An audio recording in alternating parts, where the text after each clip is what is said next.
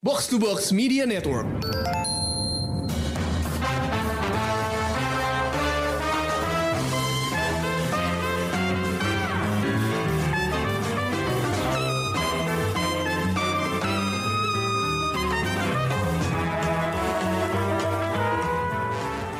Hai Showbox listeners, bulan Maret ini Showbox kejar terus nih rilis film-film yang udah masuk daftar tontonan sejak Februari tapi baru sempat dikerjain sekarang. Kali ini giliran sajian dari Prime Video Indonesia, berbalas kejam yang dapat giliran di review. Kenapa? Karena Reza Rahadian. Jujur, gue kangen banget lihat Reza acting. Berapa tahun yang lalu tuh kalau ke bioskop, eh gue sering ngelihatnya poster film yang main Reza Rahadian mulu gitu. Nah sekarang Reza Rahadian masih aktif sih, tapi mungkin karena pandemi, gue jadi jarang ngelihat wajah dia di poster di bioskop.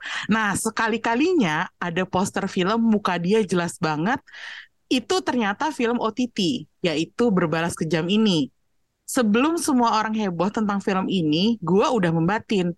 Gue harus nonton film ini gimana pun caranya, gue harus nonton. Kalau perlu aktifin langganan Prime Video gue yang waktu itu gue emang lagi off gitu. Uh, gue harus aktifin deh gitu. Nah sekarang akhirnya kesampaian karena di Prime Video lagi banyak tontonan menarik dan jadinya gue aktivasi lagi dan akhirnya gue nonton si berbalas kejam ini nah penasaran gue adalah kalau Krisna tuh gimana kalau setahu gue Krisna nggak sempet off langganan Prime Video nih Iya. jadi nah itu gimana Kris gimana lo pertama kali dengar tentang film ini dan kesan lo pertama kali saat menonton Eh, trailernya Kebetulan gue sih emang ini ya lumayan penikmat karya-karya si Teddy Suryatmaja sutradaranya. Hmm, ya. Di- Terus eh, pas dengar tentang berbalas kejam ini, terus dia berpartner dengan Reza Rahadian gitu kan, wah kayak udah pernah sih mereka. Iya. Eh, beberapa, tapi udah lama banget kan 10 tahun lalu bahkan mungkin atau lebih gue lupa deh persisnya.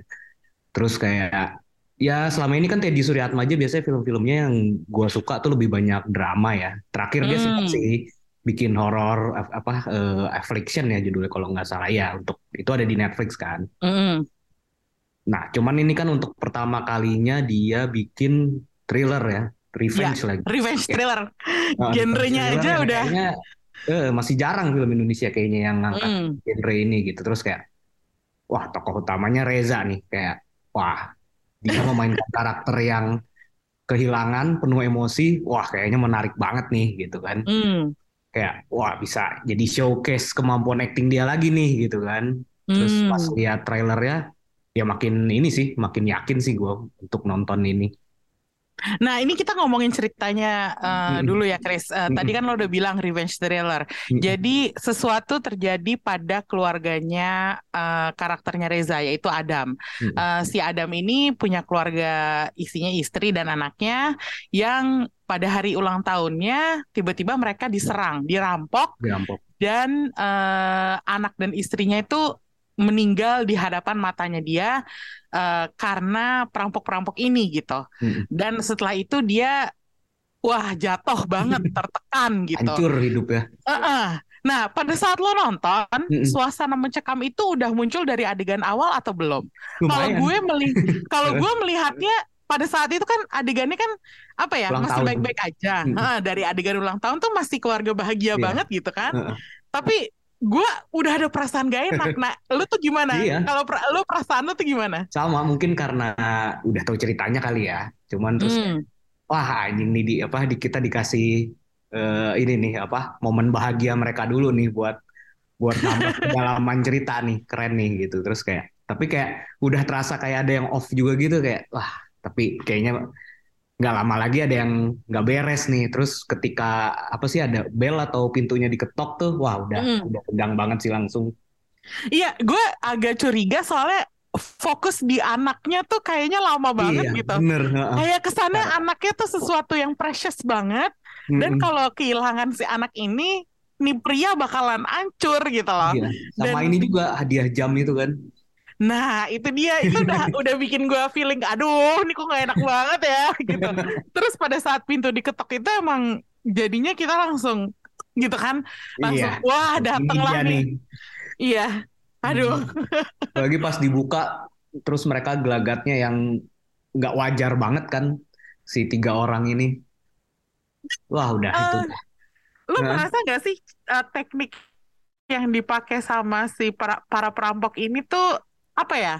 eh mampu menarik perhatian pemilik rumah atau gimana? Menurut lo teknik mereka tuh Sebenarnya menurut bisa gua- memanipulasi orang atau menurut gue enggak? justru teknik mereka terlihat seperti bukan perampok profesional sih. Kayak ya kan maksudnya udah terlihat Oh. mencurigakan. Maksudnya di sini juga kita ngeliat si Adam udah udah langsung ngerasa ada yang aneh kan, makanya dia langsung kayak Kayak berusaha menutup pintu gitu kan, berusaha nggak nggak ada yang lu Hmm. cari di sini gitu. Tapi ya itu ya emang kayak kayak apa ya penjahat kambuhan kali ya. Hmm, betul. Nah, Kayak emang terus aksi mereka setelah itu setelah mereka masuk Iya. rumah tuh juga agak-agak amatir gitu ya. iya kan? Kayak nggak ada persiapan Nggak sama terencana, sekali. bener. Iya, iya, iya itu dia. Terus eh, kalau menurut lo apakah mereka berniat untuk membunuh? Kalau menurut gue sih mereka nggak tadinya nggak berniat untuk membunuh. Eh, yang gua tangkap sama dari salah satu karakternya ya yang yang si Giat itu Mm-mm. si Kiki Narendra kayaknya sih iya niatnya nggak sampai ke situ gitu. Cuman ya situasinya yang ya mereka juga kayak panik kan Nah, ya itu kayak bukan bukan perampok profesional panik. Akhirnya mereka ya ngelak- jadinya bertindak terlalu jauh gitu. Terlalu kejam. Itu runyam banget gak sih buat mereka juga? Gue Iya. Nah, tapi panik juga kan mereka Nah, itu dia. Kalau kita melihat uh, skema ini gitu, bahwa perampoknya sendiri itu itu kambuhan. Iya. Mereka bukan profesional gitu kan, cari-cari kesempatan gitu. iya betul Terus eh, tapi hasilnya sangat apa ya? Sangat panjang dan sangat mendalam buat Adam. Trauma yang dia alamin tuh bikin dia jadi tertekan banget. Dia kayak nyimpen marahnya tuh gede banget gitu. Eh, menurut lo penggambaran Reza Rahadian sebagai seorang korban yang menjadi Mm. satu-satunya survivor sebuah tragedi itu Mm-mm. gimana? Over atau believable? Nah, mungkin kita harus bersyukur juga sih sebagai penonton kalau karakter ini jatuh ke tangan aktor yang sangat tepat sih, menurut gue. Oh, Jadi, ya, ya. ya, gue bisa ngerasain semua itu gitu di di momen awal-awal apa di awal-awal setelah kejadian itu kayak setelah time skip beberapa tahun kita ngeliat dia hancur karena kehilangan kan. Mm-mm. bener terasa gitu Eh, kerjaannya berantakan rumahnya berantakan Eh, dia nggak bisa ngerawat dirinya sendiri gitu berantakan gitu kan rambutnya penampilannya bajunya segala macem dan dan apa ya ekspresinya pun menggambarkan itu gitu jadi menurut gue sih sangat believable ya Hmm.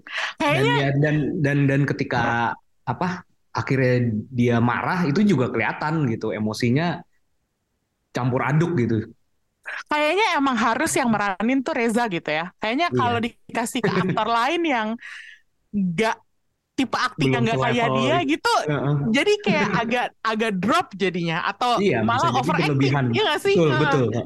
Iya itu dia. Gue takutnya cuman eh, sebenarnya akting dia kalau menurut gue karena gue udah kebiasa ngeliat Reza gitu ya. Mm-mm, Jadi gue merasa aktingnya pas-pas aja. mm-mm, Cuman gue gue langsung berpikir apakah kalau di tangan aktor lain mm-mm. efeknya bisa sama gitu.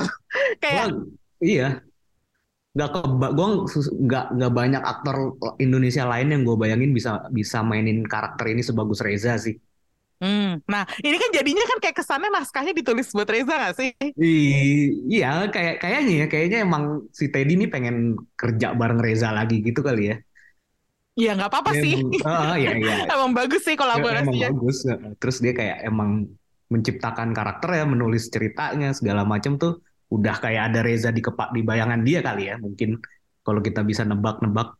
Ya, itu itu tebakan yang bagus sih. Kalau gue sih setuju aja ya bahwa ini yang memang intended buat Reza gitu. Karena itu dia tadi penampilannya lumayan natural sebagai korban yang menjadi survivor. Karena eh, selain daripada eh, jiwanya yang tertekan itu, ada semacam yang gue lihat dalam Hmm. diri si Adam ini adalah survivor's guilt. Dia merasa Oh. bersalah, dia selamat. Sementara dia an- gitu ya. anak dan istrinya eh, tewas gitu. Jadi Iya. sepertinya dia menyimpan apa ya? penyesalan kenapa gue nggak ikutan mati kenapa harus gue yang selamat Iya. itu itu tuh meskipun tidak apa ya nggak ada kata-kata yang mengatakan hal itu di dialognya tuh nggak nggak keluar tapi wajahnya seakan-akan memancarkan hal itu itulah makanya menurut gue peran ini hanya bisa ditanganin oleh seorang Reza Rahadian gitu Iya kan betul betul iya iya benar kita bisa ngerasain gitu kan tanpa dia overacting gitu kan istilahnya Nah, betul. Itulah kekuatan akting seorang Reza ya. Mm-mm. Em, nah, tapi yang gue pengen bahas juga, Chris, itu adalah tampilan terapinya Mm-mm. bersama eh, psikolog atau psikiater, eh, terapis lah ya, Mm-mm. yang namanya Amanda, eh, diperankan oleh Laura Basuki. Di sini nih mulai agak tricky. Menurut lo sesi-sesi terapi itu gimana penampilannya? Kan eh, lo kan udah pernah nonton film lain dengan banyak adegan terapi Iya. kan ya? betul Pertama, kalau dibandingin dengan film-film lain itu gimana? Dan eh, seandainya lo pernah ke terapi beneran Mm. dalam kehidupan nyata, apakah yang ditampilkan di film ini itu eh, real atau believable? lah gitu ya Hmm, ya. Menurut lo gimana? Eh, ya jujur sih kalau gue pribadi belum pernah ya eh, menjalani sesi terapi semacam ini. Hmm. Cuman kalau ju- sejujurnya kalau mau di ya yang gue tahu atau bandingin dengan film lain, gue sih ngerasa eh, si Amanda ini agak kok agak agak ngejudge ya. Nah, Ya kan sih? itu dia. Betul gak? Iya iya, Eh, gue sebenarnya agak terganggu dengan eh, penampilannya Laura Basuki Hmm, yang setuju. sepertinya dia itu ngikutin akting orang-orang Amerika kalau lagi sesi terapi. Iya, iya. iya. Jadi banyak Hmm, banget hmm, hmm. eh, American psychiatrist atau American psychologist Hmm, yang gayanya kayak si Amanda di film ini. hmm. kayak kaku itu Mm-mm. terus apa over sopan tapi ju- judgmental juga gitu. Kayak apa ya? Gue dengan cara dia duduk aja tuh gue gue ngebayangin kalau gue ada di posisi Adam gitu ya. Mm-mm. kayaknya gue gak akan nyaman deh untuk bisa nyeritain masalah gue gitu. Nah, itu dia kan. Terus Iya. udah gitu kayak oke, banyak psikolog yang gue kenal termasuk Mm-mm. almarhumah nyokap gue. Iya. Gayanya tuh nggak sekaku dia kalau ketemu. Jadi dia membiarkan eh, pasiennya itu duduk di mana aja gitu. Ya, Kalau mau duduk di lantai ya boleh, duduk di sofa ya boleh. istilahnya senyamannya lah gitu ya. Iya, senyamannya si klien Mm-mm. gitu, senyamannya si pasien ini. Tapi kok si Amanda ini enggak ya?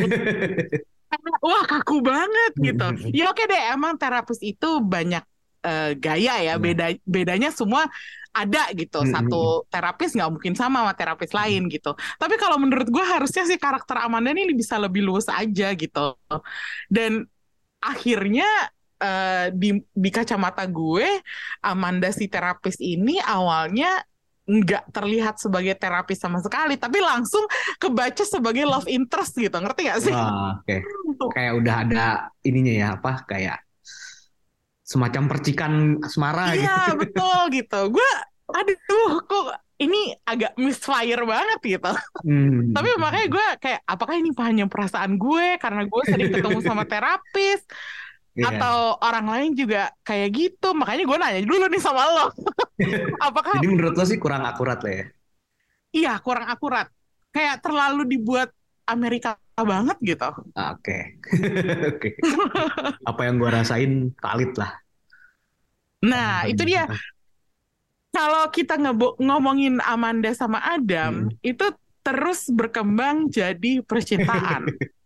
nah, ini agak aneh sebenarnya. Ah. Kalau di ranah dunia konseling, biasanya ini bisa dibilang nggak boleh terjadi. Kod- melanggar kode etik lah ya. Iya. Tapi mungkin Iya. ini demi cerita kali ya. Tapi lo setuju nggak sih Hmm. sama hubungan mereka? Gua gua leb- gua lebih bisa mengerti kalau ngelihatnya dari sisi Adam mungkin.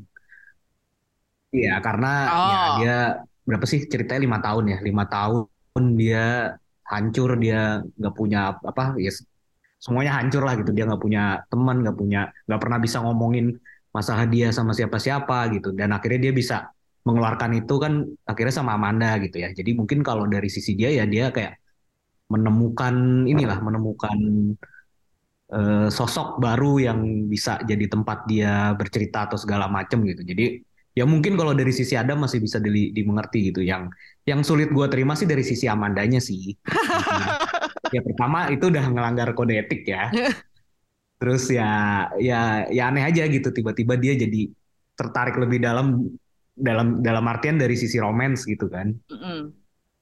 Nah, ini yang agak uh, menurut gue agak kurang natural juga itu adalah progresi antara mereka jadi uh, apa ya uh, terapis dan pasien terus nggak kelihatan mereka jadi temen iya. terus tiba-tiba udah pacaran aja gitu. Prosesnya kayak jadi, terburu-buru juga gitu ya? Iya gitu. Kayak uh, gue nggak ngerti apakah editingnya hmm. yang salah atau emang nggak sengaja nggak diliatin hmm. gitu uh, progres antara mereka berdua berhubungan tuh kita kan intinya kan ya udah cepet aja gitu. Hmm, hmm, hmm. berat berat berat udah oh udah tiba-tiba terjadi hal ini gitu. nah kalau menurut gue itu agak apa ya agak ngagetin karena kalau menurut gue mereka awalnya juga sebagai terapis dan pasien mereka hubungannya kan sulit juga ya. Tidak kayak lah. Iya komunikasi mereka tuh sebenarnya nggak nggak mm -hmm. terlalu lancar dan nggak terlalu apa ya nggak terlalu friendly friendly ya, gitu Adam tuh defensif banget loh di depan si iya. Amanda. Yeah. Makanya gue agak merasa, hmm, kok bisa sih lo suka gitu. gue merasa ya, uh, ya mungkin bisa dibilang ini satu kekurangan yang bisa diperdebatkan lah ya. Yeah. Kayak gue sih merasa ini kayak selera aja, selera gue. Kemudian, ya He-he, karena gue kenal terapis dan gue agak-agak skeptis bahwa cinta antara pasien dan terapis itu bisa terjadi seperti hmm, ini hmm, gitu. Secepat itu ya. Iya, kalau persahabatan doang mungkin. Oke. Okay. Hmm. Dan apa ya, kayak hubungan relationship yang menjadi temen itu hmm. mungkin. Tapi kalau cinta, gue rasa agak susah ya. Harusnya butuh proses lebih dalam kali build up-nya gitu ya. Atau lebih nah, gitu. Iya, itu dia. Apalagi kita nanti ngomongin reveal uh, yang terakhir ya, Chris. Yeah, Tapi yeah. sekarang kita ngomongin dulu um, bahwa Adam mulai menemukan satu persatu perampok yang uh, membunuh hmm. keluarganya. Dari pertama nih ketemu kebetulan. Terus hmm. yang kedua ketemu karena sengaja dicari. Terus sampai yang ketiga ketemu yang ternyata dia kenal sama Amanda gitu. Dari tiga pertemuan kedua Adam dengan para perampok ini uh, masing-masing ya, iya. mana menurut lo yang paling kejam? Kejam apanya nih? Kejam. Terserah lo interpretasi kejam itu gimana? Uh, terserah. Gue pengen tahu aja uh, uh. menurut lo tentang pertemuan kedua Adam dengan orang-orang ini. Okay. Kalau kejam untuk Adam, mm -mm. yang paling menyakitkan dia jelas yang pertama sih Hmm. Itu kayak spontan banget kan dan itu nggak bukan ya itu kebetulan bukan sesuatu yang direncanakan gitu kan. Ternyata apa sih kayak supir taksi online-nya gitu kan. Mm itu nah itu salah satu itu tuh salah satu di mana film ini memang sangat membutuhkan Reza Rahadian gitu. Kita bisa ngelihat dia bingung gitu kan pas dia akhirnya sadar siapa nih orang ini gitu. Kayak reaksinya mm. dari ya, yang awalnya dia bisa ngobrol biasa aja gitu kan kayak kayak antara penumpang dan driver terus tiba-tiba dia mulai matanya mulai memancarkan amarah segala macem terus sampai cara ngomong dia mulai mulai apa ya mulai tidak biasa lah gitu itu itu itu gue ngerasain shocknya dia sih kayak, mm. apa ya kayak trauma dia balik lagi gitu kan semuanya dia jadi keinget lagi semua kejadian itu mm. ya dia pun bahkan belum lepas dari itu kan cuman jadi wah itu itu paling kejam untuk Adamnya sih. Baru sesi kalau... pertama konseling lagi ya. Baru iya, sekali iya, doang dia udah langsung oh, ketemu sama pembunuhnya. Uh, uh, langsung diingetin lagi ya itu dan dan ya semuanya dilakukan spontan kan. Bener, hmm. Berarti menunjukkan itu benar-benar udah amarah yang lepas gitu. Hmm. Tapi kalau yang kejam secara pembunuhannya ya yang kedua lah. Semuanya direncanakan dan hmm. keren sih menurut gue idenya. Hmm eksekusinya itu ya lumayan brilian lah hmm. dan nggak enak banget iya itu itu revenge thrillernya beneran terpancar di adegan pembunuhan yang kedua ya tapi lo merasa paling puas tuh sama yang mana, Chris? Eh, puas sih mungkin yang pertama dan kedua sih. Hmm. Antara itulah. Antara pertama dan kedua ya. Iya. Kalau Kalau gue kalau gue lebih yang ke pertama sih. Karena yang pertama itu eh, bisa dibilang kayak takdir gitu ya. Nggak ada yang merencanakan si eh, Adam itu ketemu lagi sama si Frankie. Jadi itu beneran kayak meskipun eh, kan di situ diceritainnya supir taksi online-nya itu nggak kelihatan wajahnya ya. Iya. Dan Tapi terus- berubah juga penampilannya kan sebenarnya. Iya, udah berubah terus udah gitu gue tiba-tiba mikir kok ngobrolnya disorot banget ya. Ini jangan-jangan, jangan-jangan. Oh Ternyata iya iya bener. sebelum sebelum di reveal ya. Iya, sebelum di review Iya, iya, iya. ternyata bahwa itu adalah si Frankie yang bertato Hmm. apa mata ya kalau nggak salah bertato Eh, ikan. lupa gue. Pokoknya ah, di tangannya kan. ya. Ah, ada tato di tangannya itu, gue langsung kayak udah dak dikduk gitu. Terus, wah ternyata bener. Terus gue jadi ikut panik juga kan, karena kayak, Iya. Wah orang ini berhasil ketemu sama salah satu pembunuhnya nih, Mm-mm. bakal ngapain dia gitu. Dan ternyata abis itu, kalau menurut gue caranya pinter sih, karena si Frankie juga nggak nyadar kan bahwa itu Adam, itu korbannya dia. Sampai di rumah ya. Iya, jadi diarahin ke mana aja. Diikutin aja karena dia supir taksi online kan nggak Iya. bisa nolak gitu.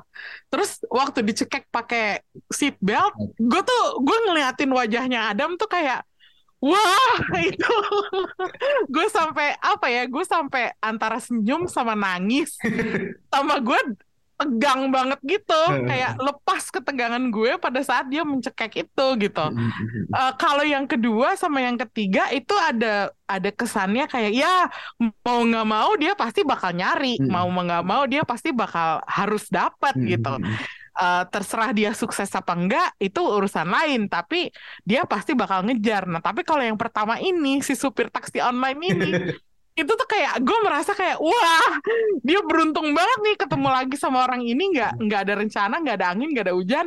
Wah tiba-tiba ketemu lagi. Jadi yang kalau gue buat gue yang pertama itu yang paling puas. Hmm, Oke, Gitu. kalau gitu gua ralat, gua sama sih setuju. gua ini ya, maksudnya ledakan emosinya itu kan, iya ledakan Dan- dan- emosinya paling kerasa. Eh, dan ya itu karena bukan sesuatu yang direncanakan, bener sih sepanjang perjalanan di mobil itu tuh, gue juga, wah ini mau ke mana nih arahnya, apa yang bakal dilakuin Adam nih di di apa dengan orang ini? Gitu kan, itu itu lumayan memberikan ketegangan tersendiri sih.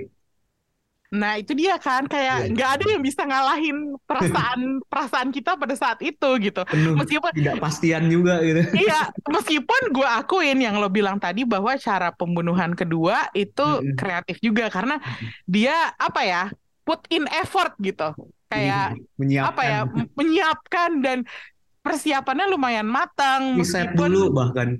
iya bahkan dia ngecek eh, daerahnya di mana, terus Hmm, dia datengin situasinya. sendiri gitu, dia recon gitu kan ceritanya. Iya. Nah, terus baru dia beraksi gitu. Nah, itu menurut gue yang kedua itu lebih apa ya? Lebih eh, oh revenge thrillernya di sini nih gitu. Mm-mm. Nah, tapi yang ketiga itu apa ya? Akhirnya gue nggak puas sih. Nggak puas ya. Kenapa? Maksudnya ini bisa kita bahas nanti karena Oke. ada bahasan bahasan tersendiri di bagian akhir. Eh, tapi kalau menurut gue bahwa si eh, siapa ya nama perampoknya kalau nggak salah Karni. nam Karni ya si Baimong. Karni ya si Baimong nih Mm-mm. apa ya masih pakai nantangin Adam itu yang gue nggak suka maksudnya nggak ada penyesalan dari diri dia Eh, terus dia kayak merasa eh, saya hanya dituduh merampok gitu kayak bukan saya tidak melakukannya tapi saya Hmm. hanya dituduh gitu Mm. kayak kesannya gampang banget loh lewat gitu. Mm. Itu yang bikin gue rada nggak puas sih dan jadinya kayak oh gue agak kesel gitu. Iya iya iya. Kalau lo dari yang pertemuan ketiga, eh, maksudnya Hmm. pertemuan kedua yang ketiga bersama Karni itu itu pendapat lo gimana, Chris? Iya sih maksudnya. Tapi sebelum itu sih gua harus ini juga sih. Baimong mainnya bagus juga sih ya. Kayak Hmm, kayak dia mendingan harusnya lebih banyak fokus di acting deh. Kayak dia sebenarnya aktor yang bagus nih kalau ngeliat. dia produser loh film ini. Iya, kan ininya rumah produksi punya dia kan ya si Iya, iya. Tiger Wong Production itu terus kayak. Tapi ya betul sih, maksudnya kayak ada sesuatu yang kurang memuaskan karena apa ya? Mungkin karena karena ya itu sih bener kayak tidak ada penyesalan, tidak ada eh tidak ada ganjaran yang setimpal gitu kan. Hmm. Eh ya sih. Kurang puas juga sih gue. Oke, nanti kita kita obrolin Hmm. lagi soal hal ini. Eh, Hmm. eh, tapi eh, nih kita ngomongin endingnya secara keseluruhan dulu nih. Ya. Eh, yang menurut gue eh, sebenarnya bukannya aneh, tapi nggak biasa karena tipe ending kayak gini tuh nggak tipikal banget untuk film drama Indonesia ya. Oh oke. Mm-mm. Maksudnya endingnya tuh nggak konklusif gitu. Hmm. Bukan bukan konklusif dalam arti kita nggak dikasih tahu apa yang terjadi pada Adam pada akhirnya Iya. gitu. Mm-mm. Yaitu dia hanya eh, ditampilkan duduk sendiri di mobil polisi sambil ketawa nangis yang gue nggak tahu itu sebenarnya dia masih menyesal nggak jadi bunuh atau dia eh, kecewa karena revenge-nya nggak tersampaikan. Perasaan lo saat melihat Adam seperti itu tuh gimana? Apakah lo muncul rasa simpati buat dia atau malah enggak? Atau malah lo kayak geram gitu?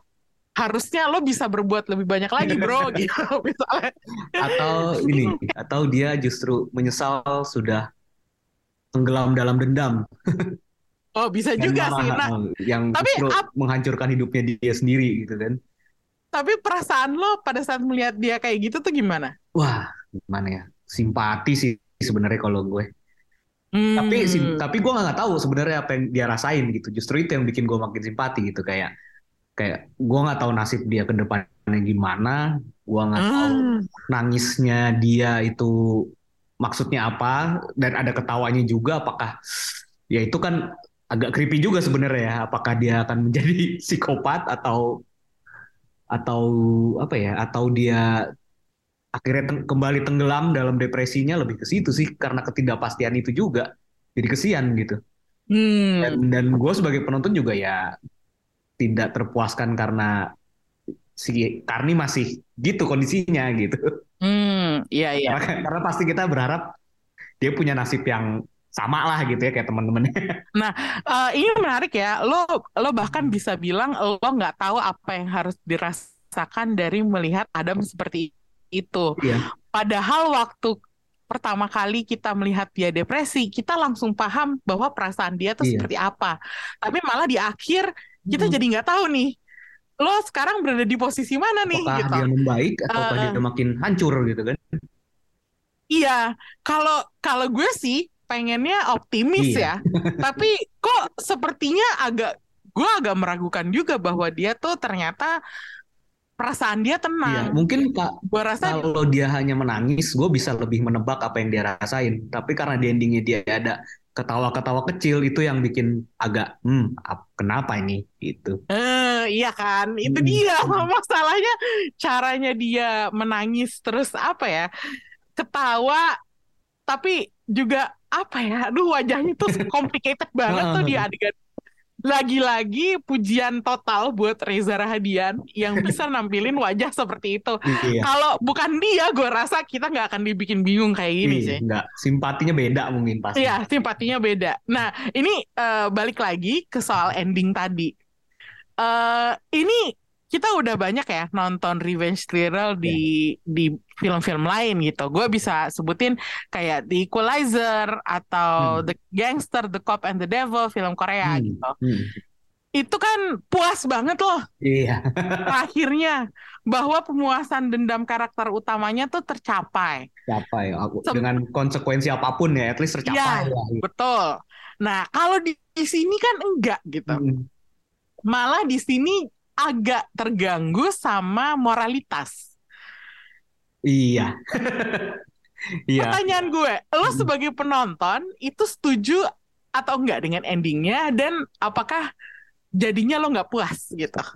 Mungkin dari sisi sebagai penonton yang mencari hiburan lewat film revenge ini, gua nggak puas karena eh, ya itu tidak tidak terpenuhi gitu ya. Dan maksudnya Hmm. sosok yang sebenarnya karena ini bisa dibilang yang paling jahat kan di antara bertiga kan. Hmm. Tapi justru nasibnya tidak seperti yang lain lah gitu. Eh, tapi mungkin dari sisi Adamnya ini ya maksudnya Adam ini kan sebenarnya orang biasa banget ya.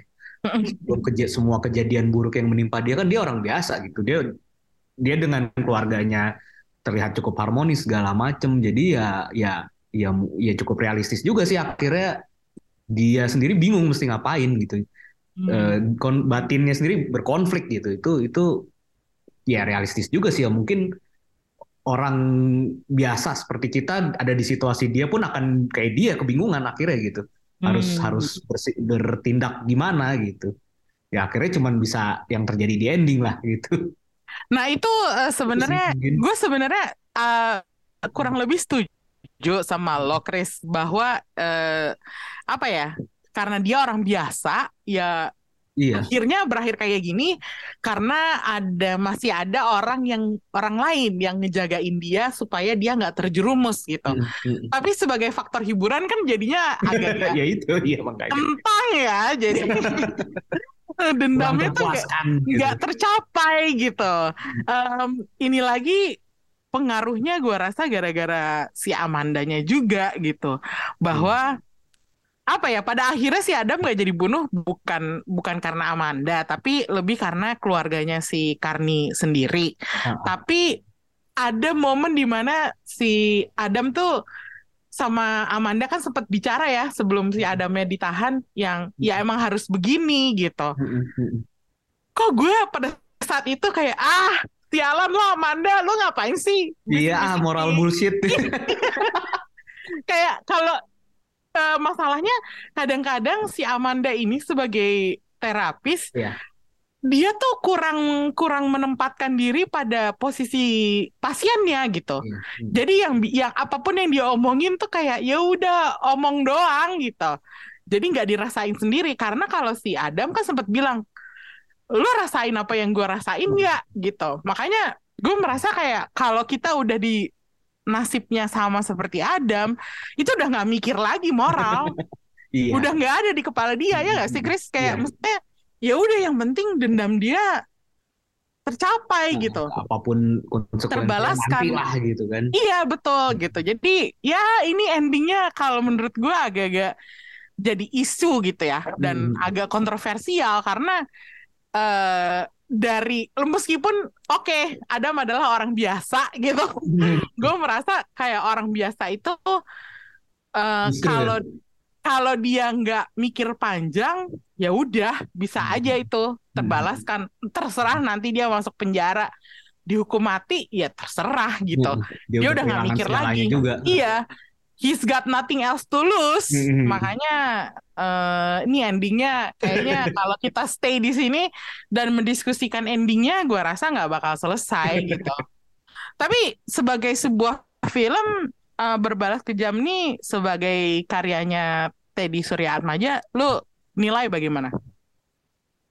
eh ya oke lah maksudnya dia dia kan genre baru ya yang dia coba di sini kan dan menurut gue cukup berhasil sih Hmm, Eh, cukup berhasil ya. Cukup berhasil at least dia men- beruntung mendapat aktor yang tepat juga balik lagi ke situ. Karena bukan cuma menurut gue bukan cuma Reza juga sih yang harus dikasih apa ya apresiasi lebih gitu di sini. Si Baim Wong juga terus si Yoga Pratama sebagai polisi itu gua gua suka banget ketika dia pertama kali ngedatengin ke rumah Adam tuh. Betul, adegan konfrontasi itu ya. Iya, Iya, cara iya. dia menginterogasi, mencari bukan intro, belum interogasi kali ya, masih mencari keterangan kali ya, gitu kan. Hmm, hmm, hmm. Kan itu masih kayak dianggap sebagai saksi atau apa gitu. Itu itu keren banget sih dan dan cara dia ngomong apa tuh nggak tahu kayak sangat polisi gitu loh. Iya, polisi Iya. banget sih. Apalagi waktu diwawancara soal kasus investigasinya yang masih berlangsung itu kan. Ah, Iya, Itu jawaban dia tipikal polis banget gitu. Tapi diplomatis gitu. iya iya iya iya iya. Kayak wah eh, emang ternyata mainnya bagus ya. Iya, Ah. walaupun nggak banyak muncul tapi kemunculan dia tuh kuat banget sih untuk film ini. Hmm, iya Jadi iya. apa ya? Ada ada tandemnya gitu si Reza. Eh, betul betul.